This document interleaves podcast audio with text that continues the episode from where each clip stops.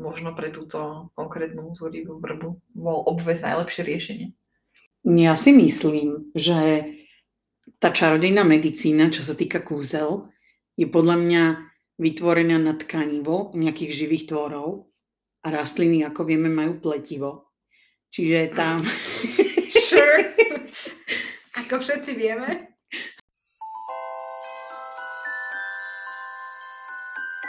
Počarované. Slovenský podcast o chlapcovi, ktorý prežil, pripravovaný poteračkami Aniš, Ellen a Lucy. Týždenne sa sústredíme na jednu z kapitol kníh o Harry Potterovi.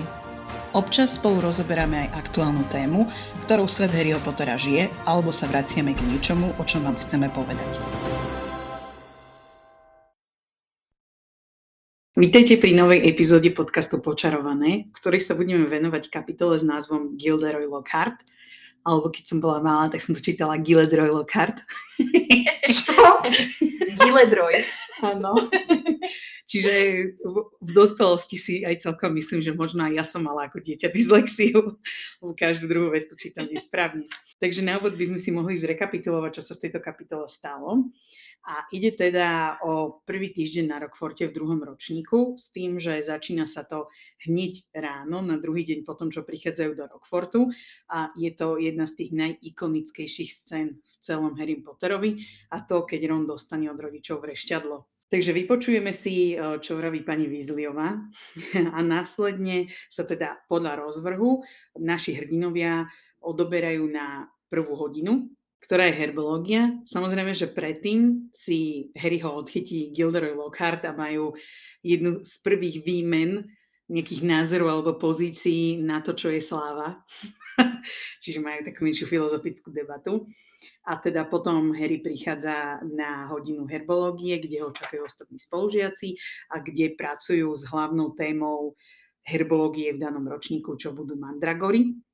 Zoznamujeme sa tam teda aj s Justinom Finch Fletchlim, ktorý je e, z Biflemoru a je to ich nový kamko. Po herbológii odchádzajú na hodinu obrany proti čiernej mágii a tu vlastne prichádza na scénu už aj e, nový mladší spolužiak, ktorého majú, ktorý sa volá Colin Creevy a je teda veľkým fanúšikom Harryho Pottera.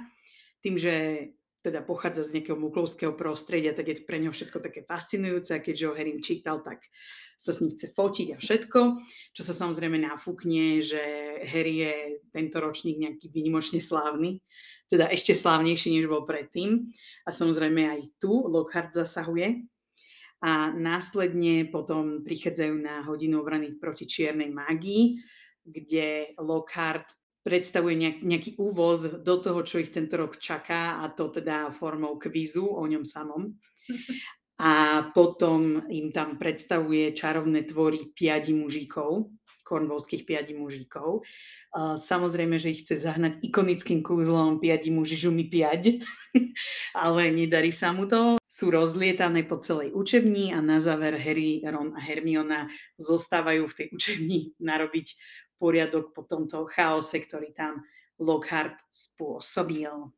Táto kapitola sa nachádza na 18 stranách a medzi hlavné postavy môžeme radiť samozrejme trio, Nevilla, v liste alebo v rešťadle pani Weasleyovú, McGonagallovú, Sproutovú, samozrejme Gilderoya Lockharta, Gilledroya, Justina Fincha Fletchleyho, Colina Creevyho, alebo jak som ho čítala ja, Trevi. Ja som ho čítala Kerevej. Akože rasa? Zas niečo úplne iné. Ako rasa? Ja som v tom čase nevedela, čo to znamená. To nevadí, ale ako rasa? Draka a jeho chudorľavé cinklavky Kreba a Goyla. Citát pre dnešnú epizódu. Ron ukázal na červenú obálku. Harry na nej nevidel nič zvláštne, no Ron s Nevillom na ňu hľadeli, ako by mala každú chvíľu vybuchnúť. Čo je vám? nechápal Harry. Mamka, mamka mi poslala vrešťadlo, hlesol Ron slabým hláskom. Ron, radšej to rýchlo otvor, pošepol mu Neville. Babička mi to tiež raz poslala, ja som ho neotvoril a preglgol. Bolo to strašné. Toto je super. No dobre, poďme sa rýchlo ponoriť rovno do deja tejto kapitoly. Alebo do našich o, otázok, dotazov a poznámok. Začneme teda na tých hraňajkách slavných. A chudák Elvíra skončí v krčahu s mliekom. Mala spá. Mliečne. A nemali by ju už nejako prestať používať, alebo neexistuje niečo ako PETA, aby, akože myslím, tú ochrannú organizáciu, nie vašu PETu, PETu, ale PITA, PETA, Alebo sloboda čarovných zvierat. sloboda čarozvierat, hej. A čo je na tom? Nemajú aj sovy nejakú expiráciu, že dokedy sa môžu používať? A tak ono podľa mňa, keď ju zotavia zas na chvíľu v tej soviarni, No a teda prináša červenú obálku, ako sme už počuli v našom krátkom úrivku. Dá sa nejako podľa vás vyhnúť tomuto vrešťadlu? Lebo ono si, ja som to vždycky tak brala, že ono si vás nájde, aj keby ste nechceli. Neviem ti na toto odpovedať, ale ja som zase mala takú protiotázku, že čo sa stane, ak ho neotvoríš. Oni sa tam tvárili, že je to niečo, že sa stane niečo strašné, ale čo sa stane strašné? No, Bolo to niekedy spomenuté? myslím, že to bolo vysvetlené, myslím, že to bolo vysvetlené iba vo filmoch, nie? Že, no je to potom stokrát hlasnejšie, či Áno. ako to je. že je to vlastne hlasnejšie. Tak ono sa to otvorí samé a, Áno, no, tak a potom, začne to vrešťať úplne. no dobre, tak potom odpoveď na tvoju otázku je, že sa tomu nevedia vyhnúť. No sa to otvorí samé a začne sa tam vrieskať. Ale keď odídeš do inej miestnosti, alebo tak, sa odmiestniš, Ako mňa by zaujímalo, že to vrešťadlo potom bolo spomínané párkrát ešte, že ho niekto tam dostal. Lebo mne sa zdá, že ani veľmi nie a ja mám pocit, že v tých neskorších dieloch túto funkciu vlastne nahradza Patronus. No, Patronus podľa mňa nahrádzal uh, vrešťadlo svojím spôsobom, ale nie až tak, lebo podľa mňa Patronus bol práve ako pozitívna správa, No. alebo teda nie, že pozitívna správa, ale proste keď si potrebovala niečo rýchlo poslať a sova by to nestihla preletieť. Hej, to vrešťadlo neboli podľa mňa nejaké dôležité správy, nejaké životne dôležité alebo niečo také. Ja si myslím, že ešte Neville raz dostal vrešťadlo od svojej babky práve, keď zlomil ten tatkov prútik, nie? To sa mi len zle marí? A síce nie, lebo on ho zlomil Na konci. na, na konci, takže ho nedostal. No neviem, že či ešte niekedy bolo spomenuté. Ale asi je to teda niečo vynimočné. Mňa to ešte zaujalo, ak môžem, že pani Vízleva tu hovorí, že čo sme s tvojim otcom prežívali, keď sme zistili, že ho niet, akože to auto. Áno. Čiže podľa mňa si poň teda takmer hneď v ten deň išli po to auto. Že podľa mňa áno, veď oni vyprevadili deti a išli sa pomaličky vrátiť naspäť k autu. Akože ja si myslím, aj tú teóriu som tu prezentovala niekoľko epizód dozadu, Doríme. že, že Artur možno išiel do práce a po práci sa poň zastavil. Ale keď ale ona tam používa množné číslo, tak asi išli fakt hneď po to auto a tým pádom boli fakt oni dvaja takí No, unáhlení.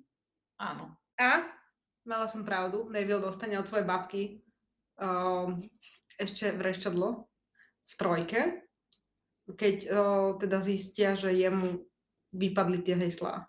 Aha. Mhm. Máš pravdu. Ale ako každopádne to vrešťadlo podľa mňa nie je nejaká extra úžasná výchovná metóda. A minimálne ešte dostávali mi, uh, na ministerstvo, prichádzali vrešťadla po tých uh, udalostiach, čo sa stali na svetovom pohári v Metlovale. Tak tam sú spomínané, že chodili vrešťadla a Percy bol z toho na nervy. A ešte dostala vrešťadlo Petunia Dursleyová od Albusa Dumbledora, keď chcela vyhodiť Áno. Harryho. Máš pravdu. Tak toto si nepamätám. Áno, tam to bolo spomínaj na veci minulé, alebo niečo také tam bolo napísané. Áno, v bolo- vrešťadle. Pamätaj na veci minulé. Áno. Ale to bolo také pokojné vrešťadlo, nie? To nebolo, že zjapal nej. Tak ale podľa mňa ona ho hneď otvorila. No však aj Ron ho hneď otvoril. No z tohto sa začalo už dymiť. A ono akože potom na konci by vybuchlo do tých plameňov a vtedy by to bolo stonásobne hlasnejšie. Pokiaľ správne viem. No, tak ja celkovo to vrešťadlo nemám rada, alebo nemám rada, keď ľudia kričia. Ó, Lebo ten výchovný moment je práve v tom, keď povieš niekomu niečo normálne a do jeho duše.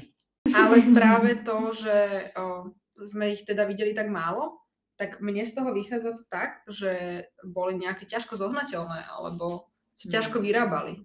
To si ja zase nemyslím. Len si myslím, že to bolo niečo, čo ľudia nepotrebovali nejak často používať. Mhm. Lebo väčšinou si správy posielaš nejak súkromne. E, Akože v rámci normálnej sovej pošty. Že nemáš potrebu niekomu posílať odkaz, aby to počuli všetci naokolo. A Dumbledore, čo poslal tej Petúnii, tak to bolo podľa mňa iba drama moment. Hej. že tiež ich to mohol poslať e, v liste normálnom. Alebo možno chcel zaistiť, že, To bude že, počuť že, že to, nie, že to bude otvorené. Lebo ona mohla proste ten, keby poslal Dumbledore obyčajný list, tak ona ho mohla iba zahodiť. Mohla ho spáliť bez toho, aby to prečítala, ale takto vrešťadlo tak muselo mohli, byť otvorené. mohli posielať vrešťadlo, že Vážený pán Harry Potter, príjmame vás na čarodenickú školu. Bolo by zaistené, že si to každý otvorí. Alebo by tam bolo, že No. dovoľ mu otvor, otvoriť ten listy pajac nafúkaný. Pajac nadutý. Z toho textu, čo tam teda pani Vízliova nahrala, ak by som to tak povedala, túto hlasovku, tak mňa šokuje to, ako sa, mu, ako sa vyhražala Ronovi, že ak ešte niečo takéto vyvedieš, okamžite ťa berieme domov. Zase sa tu vyhražajú tým, že niekoho vezmu domov a to môžu? A tak matka môže všetko. Tak vieš, ono, keďže ich vzdelávala predtým asi ona doma, tak možno je registrovaný nejaký domáci učiteľ. Takže teoreticky by ho mohla zobrať domov. Ale to sú také pláne reči. Tak som to myslela, že matka mu môže povedať, čo, čo chce, hej, ale asi reálne by to neurobila. A stále mám v hlave to vrešťadlo z toho filmu, ktoré na konci spraví to... To je úplne iconic scéna podľa mňa. Ja to mám rada.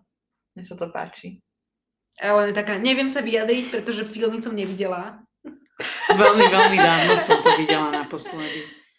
Fakt dávno, nejakých 8 rokov či koľko. Takže mám len matnú predstavu. A ten rovnou ksichtíček tam. Uh.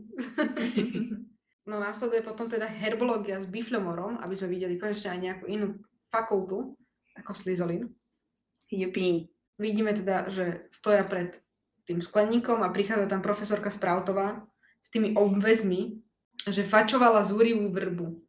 To akože čo, čo bolo tej zúrivej vrbe a čo jej na tom fačovala, okrem toho, veď to jej nevedela spraviť nejakým kúzlom, to tam musela ísť reálne s obvezmi. Tak asi nevedela, však akože podľa mňa o čarodejné rastliny sa môžeš starať rôznymi spôsobmi. Možno pre túto konkrétnu zúrivú vrbu bol obvez najlepšie riešenie. Ja si myslím, že tá čarodejná medicína, čo sa týka kúzel, je podľa mňa vytvorená na tkanivo nejakých živých tvorov a rastliny, ako vieme, majú pletivo. Čiže tam, Sure. Ako všetci vieme. Áno, ako všetci vieme, majú pletivo, čo je teda odlišný druh možno. A podľa mňa tie kúzla na nejaké liečenie rastlín asi veľmi neexistujú, čiže ona tam podľa mňa aplikovala nejaké hnojivo alebo niečo také a potom to pre istotu prekryla. Ale podľa mňa to musí tej rastline dorasť. No a teda profesorka Sproutová tú vrbu musela zastaviť? Alebo tá vrba chápala, že jej chce pomôcť? Lebo ako vieme, tak ona útočí.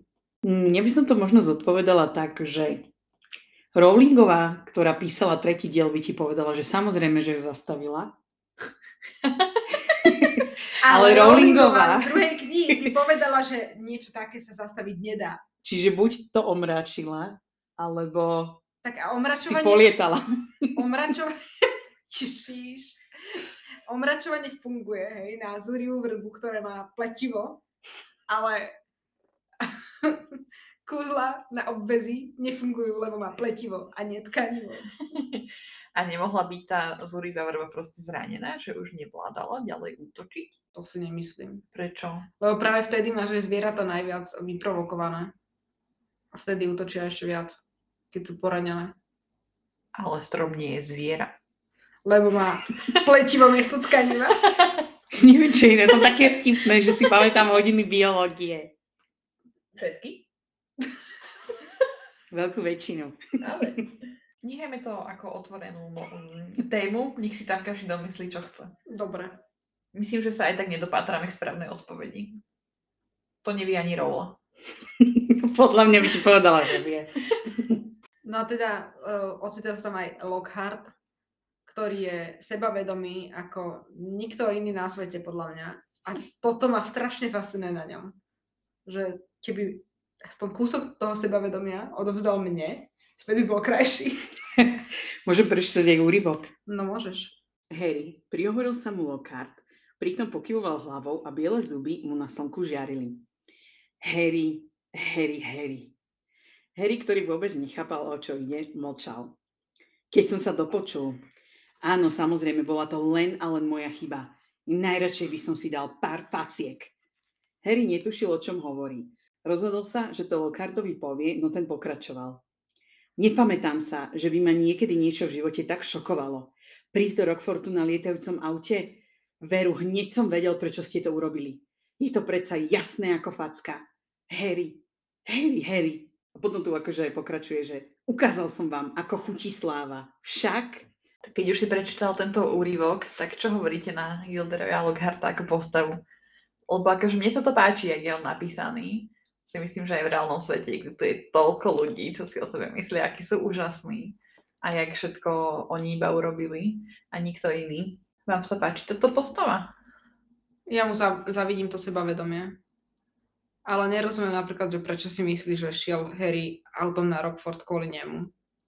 Alebo sa im páčilo to, ako povedal, že zo pár ľudí už počulo o Harrym.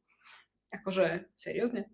Alebo potom to porovnáva s, najčar- s jeho najčarodej- najčarovnejším úsmevom a s tým sa to nedá porovnať, že predsa porazil Voldemorta už dvakrát. Ako, ja ako dieťa som to vždy brala, že je to ne- nejaká vtipná postavička. A bolo mi už úplne jasné zo začiatku, že tam bude iba na také jednorazové použitie, že tam asi nebude nejak dlhšie. Ale teraz by som ho možno dala do kontextu s tými influencermi. Lebo teraz sa na to Mhm. pozerám úplne inak, ako keď som bola dieťa. Že teraz viem, že týchto šašov, ktorí sú ochotní robiť za peniaze všetko, je za dverami 10 tisíce. Takže mi príde vlastne takto, teda takýto. Ale tuto mňa ešte v tom jeho následujúcom monológu potom dosť zarazilo, keď povedal, že ale keď som mal 12, bol som rovnako veľká nula, ako ste teraz vy. To sa mi akože dosť nepáči, že vôbec používa takéto prirovnania. Nie len akože v kontexte toho, že nehovorím teda, že Harry je niečo viac, lebo už ako dieťa dokázal, dokázal poraziť Voldemorta. To spojila do jedného slova dokaziť, samozrejme. A, ale že mne sa to nepáči, že tá jeho nejaká charakteristika, že vôbec on nevníma možno nejakú tú jedinečnosť tých ľudí, pokiaľ nie sú výnim, akože že Slabí. výlučne mu to dáva nejaké benefity, alebo že vidí, že sú to jeho nejakí echt fanúšikovia. A toto podľa mňa je veľmi nesprávne aj v kontexte toho, že takýto človek by tým pádom nemal učiť. Hej, presne, s týmto súhlasím, že mňa to strašne akože triggeruje, že toto, alebo niekto takýto je učiteľ. A Hej. dostal sa na ten Rockford. Ale tam bolo neskôr aj napísané, že on bol vlastne iba jediný kandidát, takže preto sa tam dostal. Akože áno, ale radšej by som tam mala niekoho dosadeného z ministerstva magie ako takéhoto. Ale- Určite. Ale možno nikto nechcel proste. No veď to sa práve stalo v peťke a práve preto tam bola dosadená Umbridgeova. No len vieš, to je tiež taká otázka, že keď majú problém obsadiť ten predmet, tak potom na čo je? Že to sa dá urobiť tak, aby proste mali časť z toho, čo sa rieši na tej obrane proti čiernej mágii v kurikule iných predmetov a mali povedzme nejaké príležitostné prednášky od nejakých expertov. A bolo by to podľa mňa o mnoho hodnotnejšie, ako keď tam príde nejaký trupík, ktorý tuto nejaké fantasmagorické romány napísal, hej. Myslím, že ty ako uh, zamestnanec Muklovského ministerstva mágie vieš, že to by nebolo také jednoduché zrušiť jeden predmet a napchať kurikulum do iných predmetov. Že to by bola asi zmena na dlhšie. Mm, ja si myslím, že na Slovensku sa práve, že takéto veci dejú pravidelne. To boha. no a na jakej to je úrovni, ale... No, to je druhá vec. Však áno, ale vieš, že existuje toľko vecí, ktorými sa to dá nejakým spôsobom doplniť alebo spraviť hodnotnejšie aj v nejakom limitovanom počte hodín, povedzme, než to, že oni tam celý rok sedeli a počúvali iba nejaké monológy. Ale súčasne si myslím, že Rowlinga z budúcnosti by vám povedala, že Snape o to mal záujem. Tak samozrejme, že mal, to sa o ňom vie. Ja len rýchlo ešte dopoviem, že takisto to tu ukazuje, že napriek tomu, že je to nejaká kvalitná škola, že tam nie sú dotiahnuté tie nejaké pedagogické procesy. Tak ale to tak funguje proste všade. No len vieš, ty máš aj formálne nejaké tie kontroly, že niekto iný si príde sadnúť na tvoju hodinu. Áno, tak ale vtedy uh, mu možno napísali, že čo má hovoriť. Však vieš, ak to funguje aj na Slovensku. Že študenti, teraz vám rozdám otázky, aké sa vás budem pýtať, naučte sa to a potom, uh, keď príde pani z inšpekcie, tak uh, ona si sadne tam dozadu, vy sa všetci postavíte, budete sa tváriť najslušnejšie, ako viete a ja vám za to nedám test. Ale to nie je všade tak na Slovensku, ale dobre. Ja by som ešte chcela doplniť, že t- tento problém s tým učiteľom obrany proti čiernej magii predtým nebol. No, To je, Že- myslím, v tej ďalšej kapitole, že tam bolo iba povedané, že vypadávajú po určitom období. Že to, že sa menili každý rok je podľa mňa, my sme, si- my sme sa o tom už aj ale bavili, že Hej, podľa no. mňa to je iba odkedy on chodí na tú školu. No áno, a tým som chcela povedať, že dovtedy nebol dôvod, aby napríklad tento predmet rušili a dávali kurikulum do rôznych predmetov. Že proste toto nebol priestor na to, to riešiť, lebo si povedali, že však nikoho zoženieme, nikoho ho zoženieme a takto 7 rokov sa tam trápili s tými učiteľmi, ale Každopádne, hoc aký predmet by mal mať nejakú náplň určenú a nejaké osnovy. no však veď podľa mňa aj má. No, tak to mi vôbec nepríde, lebo každý rok učia halabala, podľa mňa. A jediný, kto ich učil normálne niečo, bol prísam, fakt ten Quirrell. Že ten No, s, týmto, išiel, s týmto až tak nesúhlasím. dobre, ešte Lupin ich učil. No Moody. Niečo pre, pre Ellen. Moody, v Aj. Moody, no. Moody ich neučil podľa, o, o, podľa mňa kurikula, veď išiel tam na... OK, ale učil ich aspoň. Učil, ale nešiel podľa kurikula. To Ale mi to podľa nenahovorí, mňa- že nikto. Podľa mňa aj no, na muklovských školách tak je, že akože máš nejaký kurikulum, ale aj tak si každý učí svojim štýlom alebo dohodí nejaké informácie z, z inej oblasti, alebo preskočí nejakú vec, alebo tak. Ako, nechcem ísť veľmi do detajlov, ani sa do toho až tak nevyznám, lebo moja oblasť je niekde trochu inde, ale ty väčšinou máš nastavené nejaké, nejaké nazvime to veľmi voľne, že nejaké výkonové štandardy, No. ktoré zadáva štát a potom druhá strana mince je to, ako si to škola prispôsobí. Hej, ale tie nejaké markery, čo majú splniť, sú teda dané štátom. Druhá vec je, že on si mal na začiatku roka nastaviť tieto nejaké veci pre tých študentov, ale očividne po tom, čo tam zafejloval hneď tú prvú hodinu, hoci možno bol pôvodne ambicioznejší, tak si pomyslel, že možno z tej teórie sa to naučia lepšie.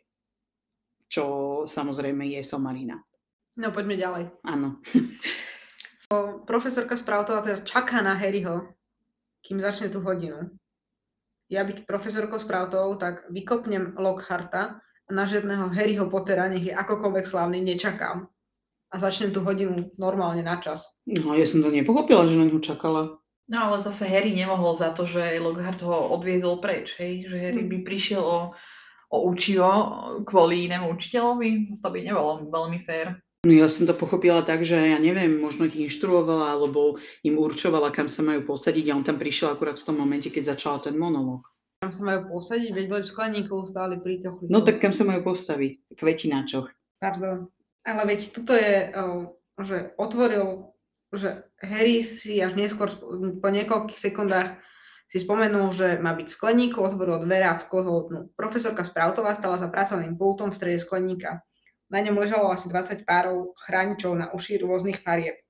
Keď Harry zaujal miesto medzi Ronom a Hermionou, oznámila im. Dnes budeme presádzať mandragory. Vie mi niekto povedať, akými vlastnosťami sa mandragora vyznačuje? Takže dovtedy sa rozprávali, že čo ste robili cez prázdniny? Mm, môže byť, ale podľa mňa to je zhoda náhod. Ja som to z tohto ani ako dieťa nepochopila, že čakala na ňo. Fakt, ja som to tak úplne pochopila. Ja som sa nad tým ani nezamyslela, takže prepačte.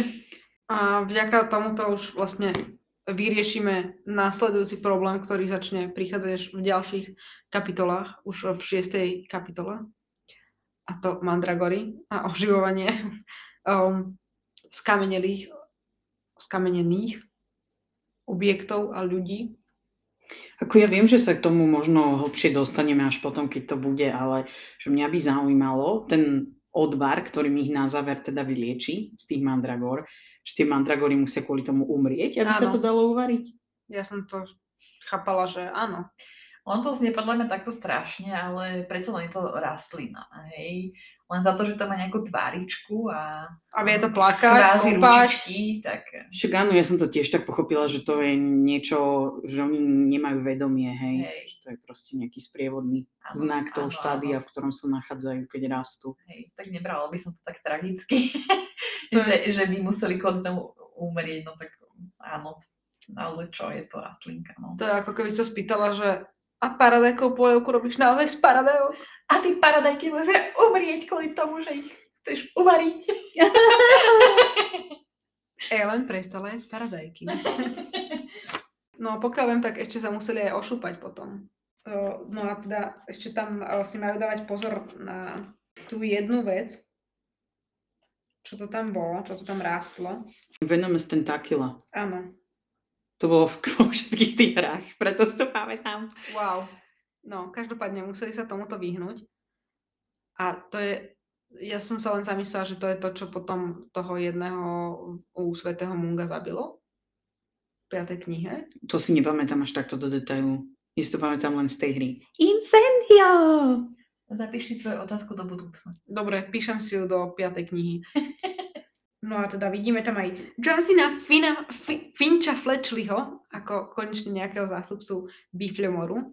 Teda poznáva všetkých um, a všet, na všetkých je milý a dokonca ešte aj Hermione tam akože pozdraví tak zlato, aby aj Hermiona sa potešila, dokonca Rona pozná a vie, že to auto bolo jeho. Takže tu vidíme, aké uh, skvelé vlastnosti majú Biflemorčania. A bol teda ale zamilovaný do Lockharta, mám pocit.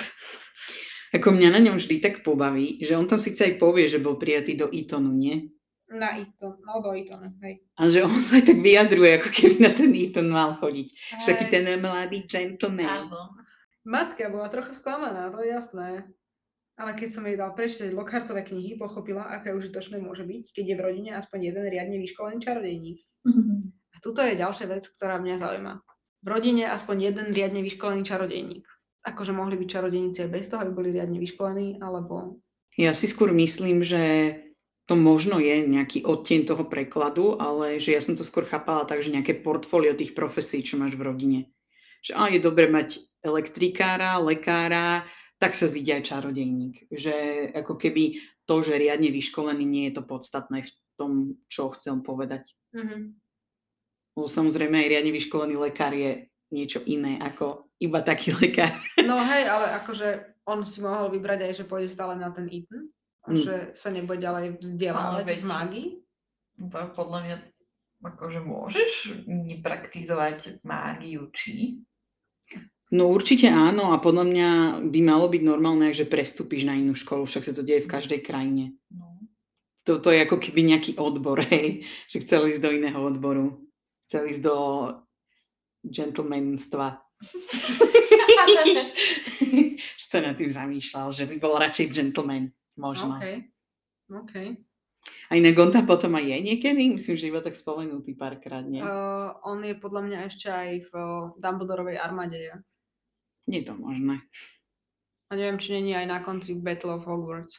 You go, Justin. I'm rooting for you. A no akože ja ani nie, lebo v tejto knihe sa vykresli ako dosť veľký. Áno. Na to, aký bol tu na Zlatičko a Milačik, tak potom je strašný debil. Áno, bol aj v Dumbledorovej armáde Justin Finch Fletchley. S ho. kamarátom Ernie Macmillanom a Á, Hanou Abotovou. No a teda vidíme tu Ronov prútik, ktorý je v, v katastrofálnom stave, tam oblepený chudák.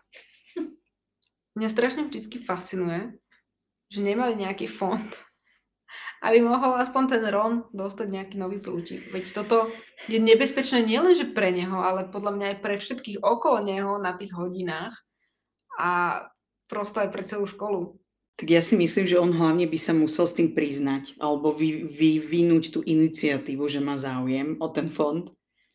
A skôr som z toho mala tak pocit, že sa tak hambil alebo bál. Alebo radšej išiel tou cestou, že to bude kamuflovať, čo je akože hlúpe. A mal nejaký učiteľ do toho zasiahnuť, že nezdá sa mi to v poriadku a napísať sovu domov k tým rodičom, ale očividne vieme, ako im záleží na tom, aby tam veci prebiehali hladko. Aj obratko. Áno. Ale o, nehovorila mu potom neskôr práve McGonagallová, že má niečo robiť s tým prúdikom? No asi hej, ale... Aj v klube duelantov si to Snape všimol, veď povedal, že nemá byť s Harrym, lebo skončí v zápalkovej škatulke, nie? No hej, ale vieš, že tak ako hovorím, že podľa mňa ten iniciátor v tom mal byť Ron, ale očividne sa mu nechcelo. No konečne sa dostávame k ňuňu Kolinovi Krivimu, alebo Caraway Ktorý mal teličko hrubé ako krebov krk. to, ma, to ma vždy úplne pochová. Na mňa žiarlíš? Pišťal Colin, ktorého teličko bolo asi také hrubé ako krebov krk. No a prichádzame k teda Kolinovej záľube a to fotografovaniu. A fotografiám magickým. Súhlasím. Ale nie, tak aj mňa to samozrejme zaujalo a ja tu tiež mám poznačenú otázku. Že ako vlastne tie fotoaparáty fungujú a či fungujú aj tie moderné alebo musia byť tie staršie, lebo tuto to nie je opísané, aký fotoaparát to je. Môže to byť pokojne aj taký, čo sme my mali ako deti. Že šťuk a posúvaš film. Áno, pokiaľ to má film, tak to podľa mňa môže byť. Myslíš? Len digitálne to nemôže byť, lebo inak nemáš ako tie fotky vložiť do elixíru, aby ti ich uh, uh, rozpohybovali seba sa. Ale taký, ktorý má povedzme ten, to navíjanie, na ten ďalší záber, vieš čo myslím, čo batériou tam. No, ale podľa mňa akože kým to má film v sebe, tak je to OK. Ale podľa mňa skôr manuálne by fungovali, také, kde už máš nejakú elektroniku, by asi nefungovali na Rockforte. No na Rockforte elektronika nefunguje celkovo. No. No, súhlasím s Ellen, ja mám otázku ešte, že tie pohyblivé fotky sa vytvárali elixírom? Áno, To je tam to, bolo napísané. je to jedna Á. otázka v Hogwarts Mystery. Aha, aha. Lebo ja som mala takú dodatočnú otázku, že odkiaľ on mal vôbec nejaký čarodejnícky fotoaparát, keď on je z muklovskej rodiny, ale teraz, keď hovoríte teda, že to sa namáča do nejakého elixíru, tak OK, dáva to zmysel. No, je to tu napísané, že aj jeden chalan na intráku povedal, že ak ten film vyvolám v správnom elixíre, fotka sa vraj bude Mhm. hýbať. Uh-huh.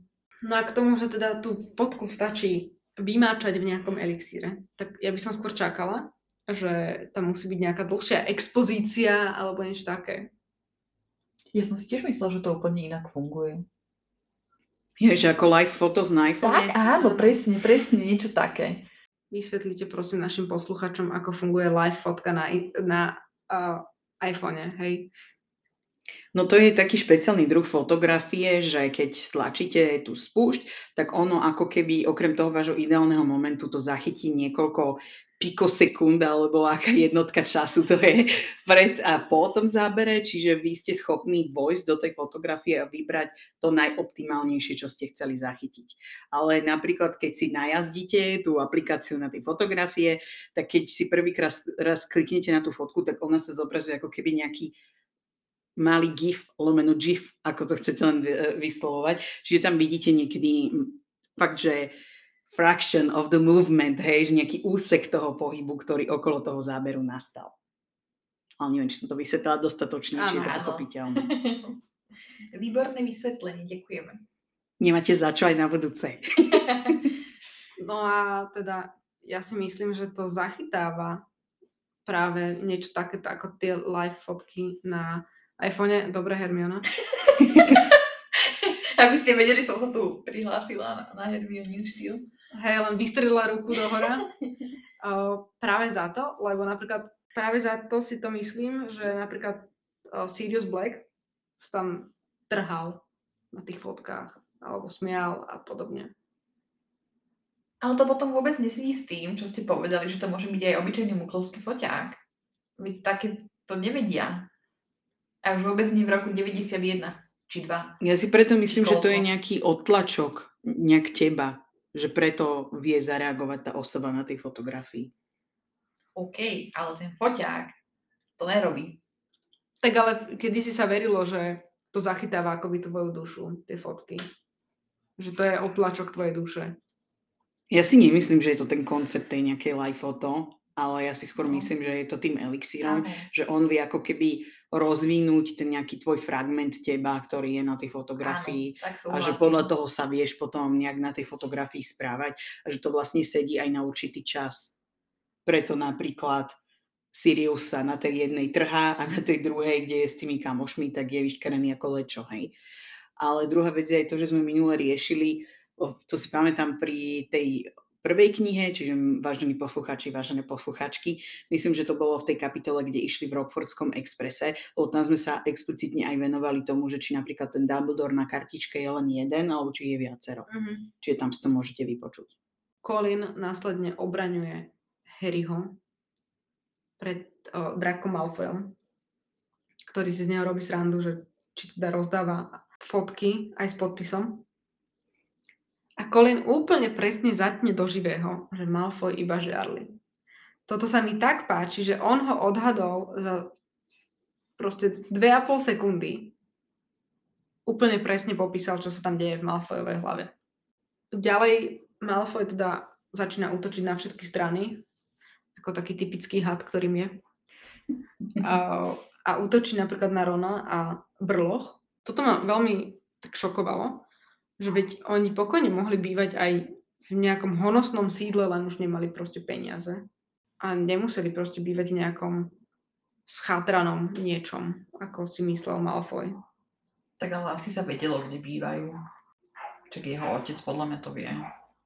Čo tam, akože si Luciu sa pozvali na kávu? Tak ja neviem, proste, Ja si skôr myslím, že sa akože všeobecne o tom hovorí.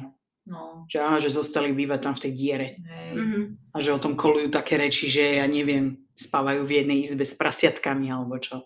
Mm, Vieš, že také tie hnusné reči, čo len dospelí vedia povedať. Alebo len deti, lebo deti sú ešte horšie. Deti to len prekrúcajú. No, no a Ron zase predviedol svoju bravúrnosť a svoje myšlienkové pochody, kedy povedal, že teda zostáva Harry mu iba dúfať, že sa nikdy Ginny a Colin nestretnú, lebo vytvoria fanklub Harryho Pottera. Akože jeho sestra a Colin sú v prvom ročníku v Chrabromile. Určite sa stretnú. To je keby povedal, že dúfa, že sa nikdy nestretne s Hermionou už. To je nereálne. Hej, ale on si to podľa mňa len neuvedomil v tom afekte. Podľa mňa to je len vtípek. Aj to. Á, tak to len ja nerozumiem vtipom. No a dostávame sa konečne k tej hodine profesora, alebo teda neviem, či ho volať profesor, Giledroja.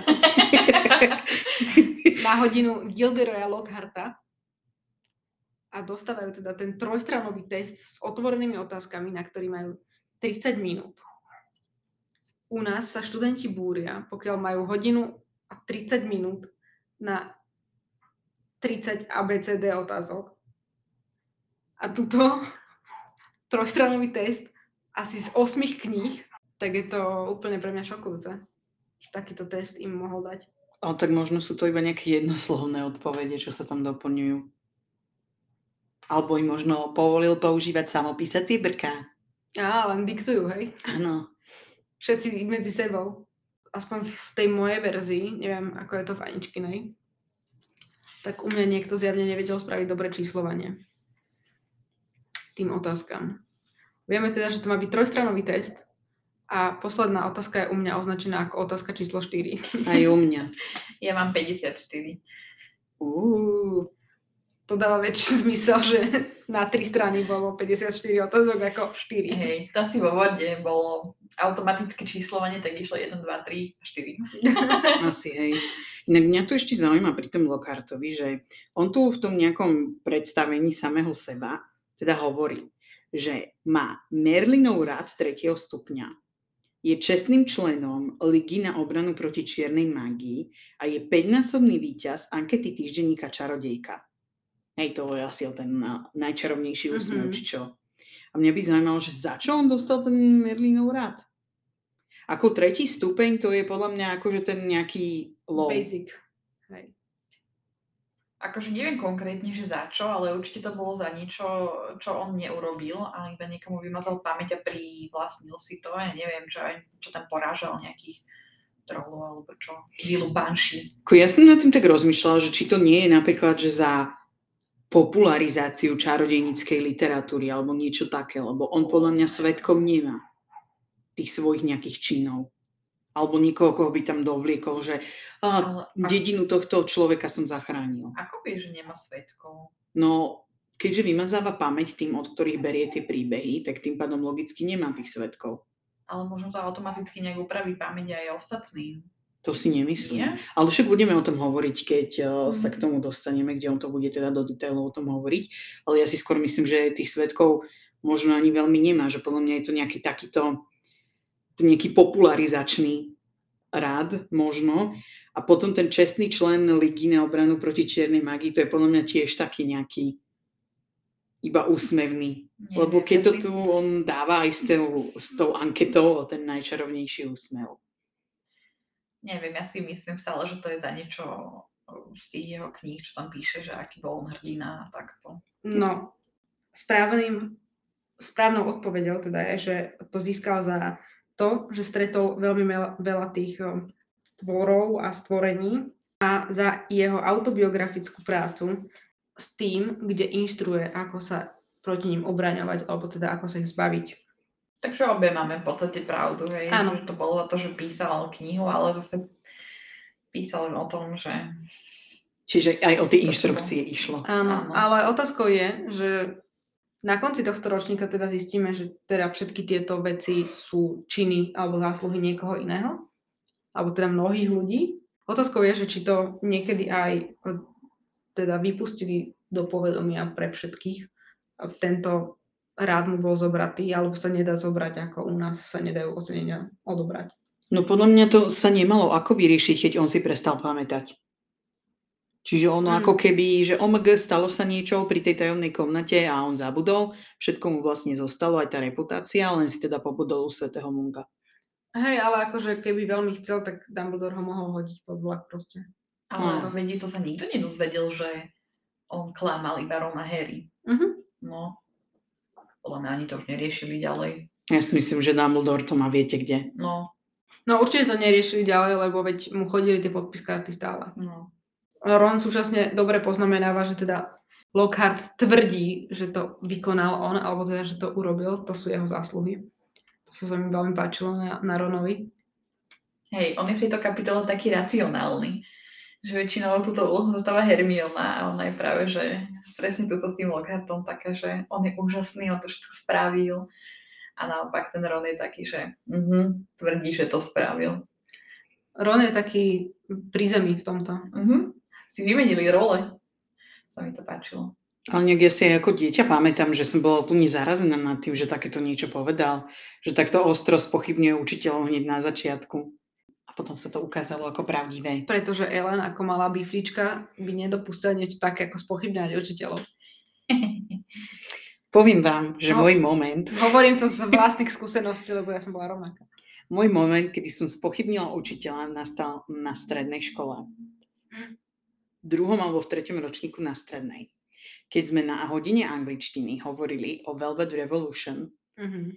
a moja vyučujúca mi tvrdila, lebo ja som samozrejme povedal, že v Slovenčine je to zamatová revolúcia, lebo je zamat.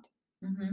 Nie samet, to je po česky. No, Mhm. v Slovenčine to je hlavne nežná revolúcia. No nežná, ale že keď to chce doslova preložiť, tak by to bola zamatová. Áno, tak som to myslela. OK. A ona na to povedala, že no určite nie, že po slovensky je to samet a to E dala E, akože prehlasované A. Ja som si v tom momente uvedomila, Zgrcla. že aj učitelia sú ľudia. A poprvý raz som si uvedomila, že možno sú niektoré momenty, kedy o nich môžem myslieť aj negatívne. Sabetová. Sametová. Wow. Normálne neviem, čo potom to povedať, lebo to mi odpalilo žiarovky. Ako. No mne tiež, že ja na to inak akože dosť často myslím. Vráťme sa teda k tým zlým učiteľom vo svete Harryho Pottera a konkrétne k Lockhartovi, ktorý tam vyhodil ten prútik von oknom a, a, a ten prútik to akože prežil v pohode, jak nič. Však to je iba A- drevená palička, čo by sa aj stalo. A potom si ho išiel, no tak pozri sa na Ronov prútik. Dobre, len on s ním narazil. No tak a toto vyhodil von oknom, veď to sa mohlo hodúde zlomiť. A mohol mu to chytiť nejaký študent a zlomiť to na schvál. Môžeme tu urobiť ako pokus, že hoďme z balkóna teraz dolu čínsku paličku. Uvidíme, či sa poškodí. Ja som, že sa tomu nič nestane, lebo to je ľahké a pekne to pristane. No záleží, na ktorom poschodí prebiehali tieto vyučovacie hodiny. podľa mňa sa No. by sa tomu nič nestalo. Akože keby to bolo v astronomickej veži, tak neverím, že by sa tomu nič nestalo. Podľa mňa by to bolo maximálne odreté. No to je jedno. Ale potom si išiel akože pod ten prútik naspäť on? Alebo si tam poslal nejakého svojho... Aj to je možné, alebo použil neverbálne akio, axio. Na to som úplne zabudla. Ty mukel. Ja to rozmýšľam, že, že ako on išiel tam dole, pešo. Jak išiel tam hľadať do trávy niekam prútik. Ako mne, keď mi raz vypadol mobil z vačku na dvoroch. Ja som musela ísť dolu tam tým ako škričom. Oh no! A fungoval len mikrofón, nie? Že som bola s ľuďmi dohodnutá, aby mi povedali vetu a ja som ich potom prezvonila naspäť jedenkrát, keď bolo áno a dvakrát, keď bolo nie. Čiže dlhšia konverzácia nemohla byť. Vlastne fungoval, len si nechcel s nikým telefonovať. Dobre, týmto by sme asi ukončili dnešnú kapitolu. Môj pohľad naspäť do stredoškolských čias. a dnešnú kapitolu s názvom Gilderoy Lockhart. Ďakujeme, že ste si vypočuli dnešnú epizódu. Dúfame, že sa vám páčila. Môžete si a, tieto epizódy, či už túto, ale ďalšie alebo minulé, vypočuť napríklad na Spotify, YouTube, Anchory alebo všemožných platformách. Budeme taktiež radi, ak sa s nami spojíte, či už prostredníctvom nášho Instagramu, ktorý nájdete v popise, alebo cez Facebook v skupine Chlapec, ktorý prežil. Prípadne nám môžete zanechať aj hlasovú správu práve cez platformu Anchor. Prípadne, ak chcete rozsiahly komentár, zanechajte ho na YouTube, kde sa naň určite pozrieme a budeme sa mu venovať ďalej. No a tešíme sa teda na vás pri budúcej kapitole s názvom Humusáci a hundroši. Darebáctvo sa podarilo.